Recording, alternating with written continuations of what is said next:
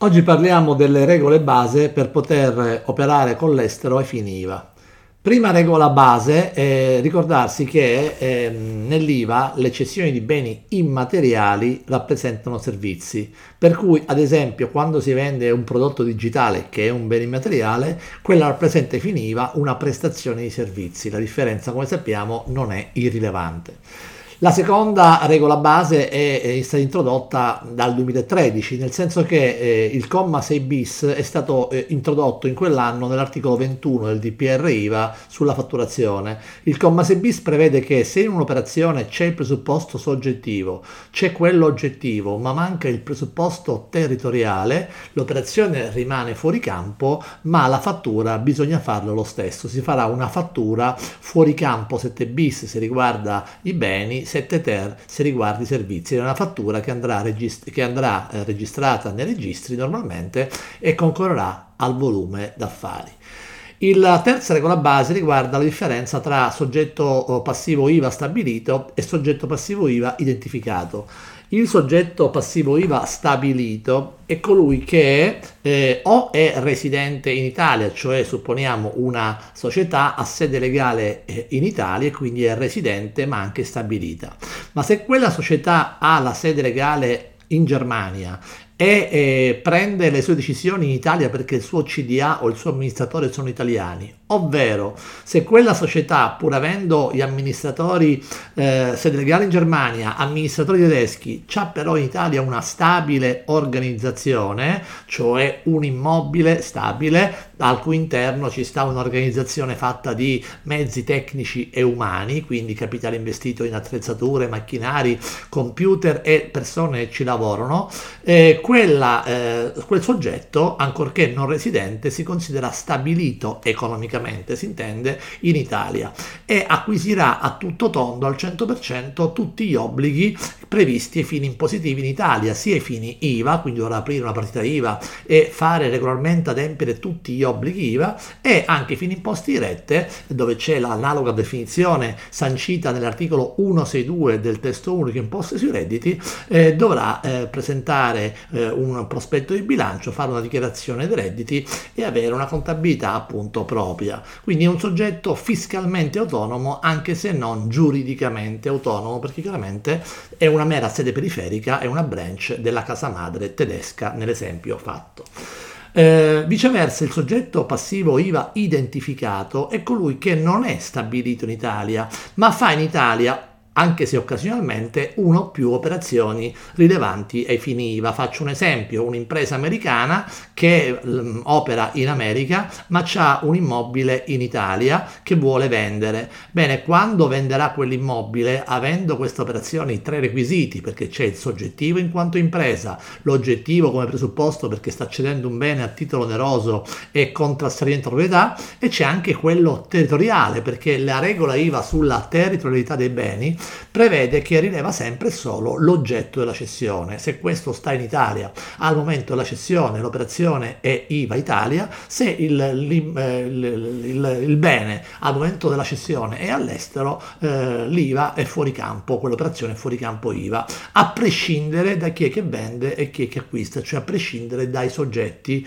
eh, eh acquirente e venditore. Eh, per cui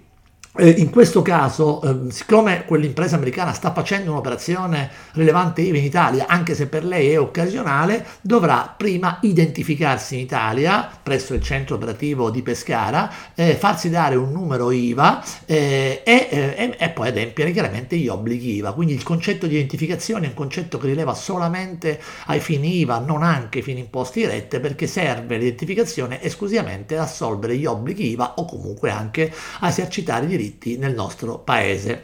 Eh, peraltro il numero IVA lo identifichi, lo individui perché ha 3-9 di seguito consecutivi prima dell'ultima cifra. Eh, per identificarsi un soggetto UE può eh, in alternativa um, prevedere o di identificarsi direttamente, articolo 35 ter del DPR IVA al centro di Pescara, oppure di nominare in Italia un rappresentante fiscale, cioè una persona fisica o anche giuridica che però sia residente in Italia e che faccia un po' da interlocuzione tra l'agenzia entrate del nostro paese e quel soggetto estero. Ricordo che la, il, l'RF è solidalmente quindi responsabile con, con il rappresentante rappresentato di qualunque violazione di obblighi IVA. Chiaramente nel caso di RF è ovvio che sarà lui, il nome suo e per conto rappresentato, a andare a chiedere il, l'identificazione al centro operativo di Pescara.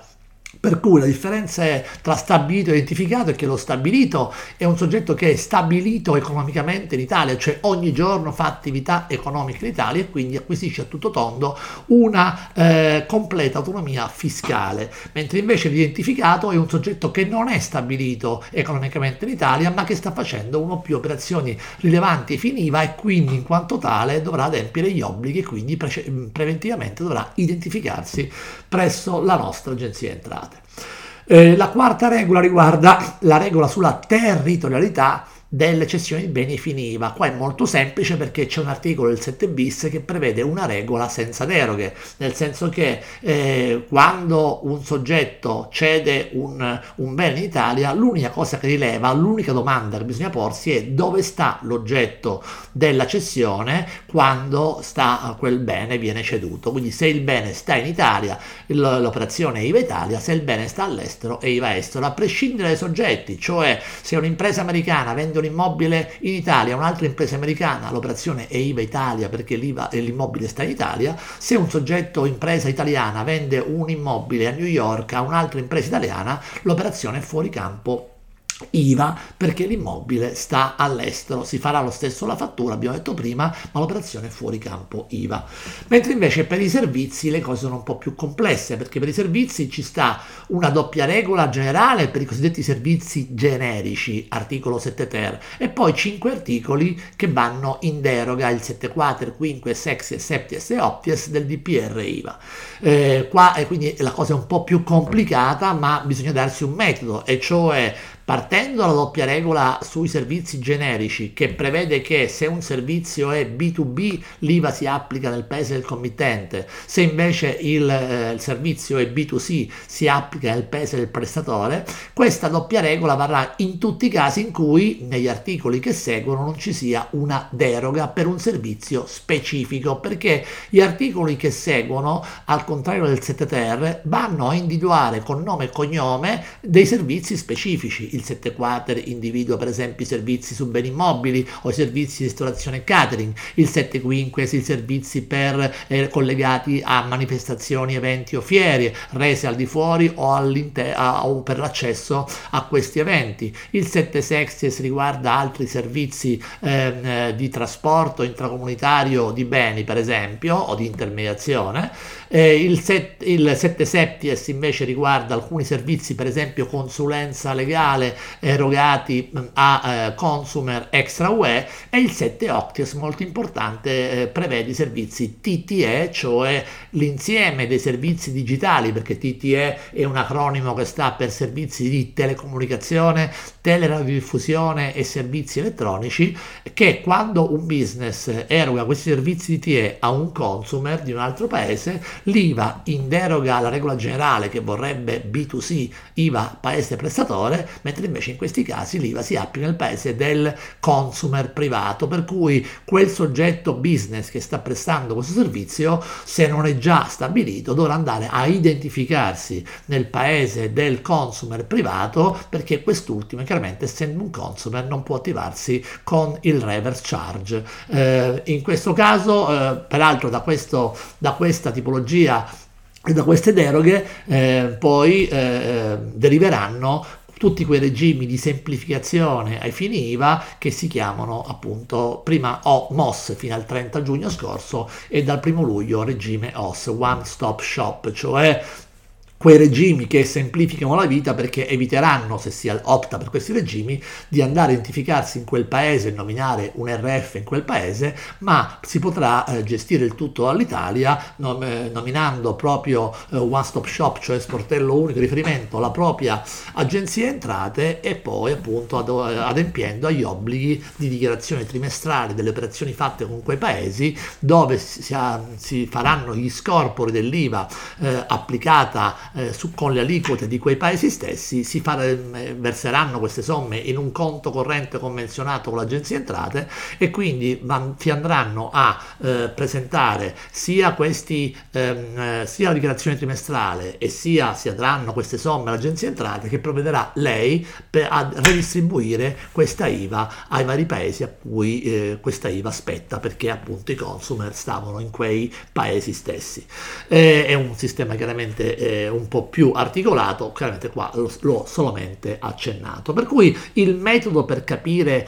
qual è, eh, come si deve arrivare alla soluzione riguardante la, l'IVA sui servizi dal punto di vista territoriale è il seguente. Se hai un dubbio se un servizio è generico, quindi si applica la doppia regola generale, o se un servizio è specifico, basta che prendi il codice tributario, analizzi in modo eh, dettagliato il 7 quater, quinque, sexes, septies e opties, se il servizio è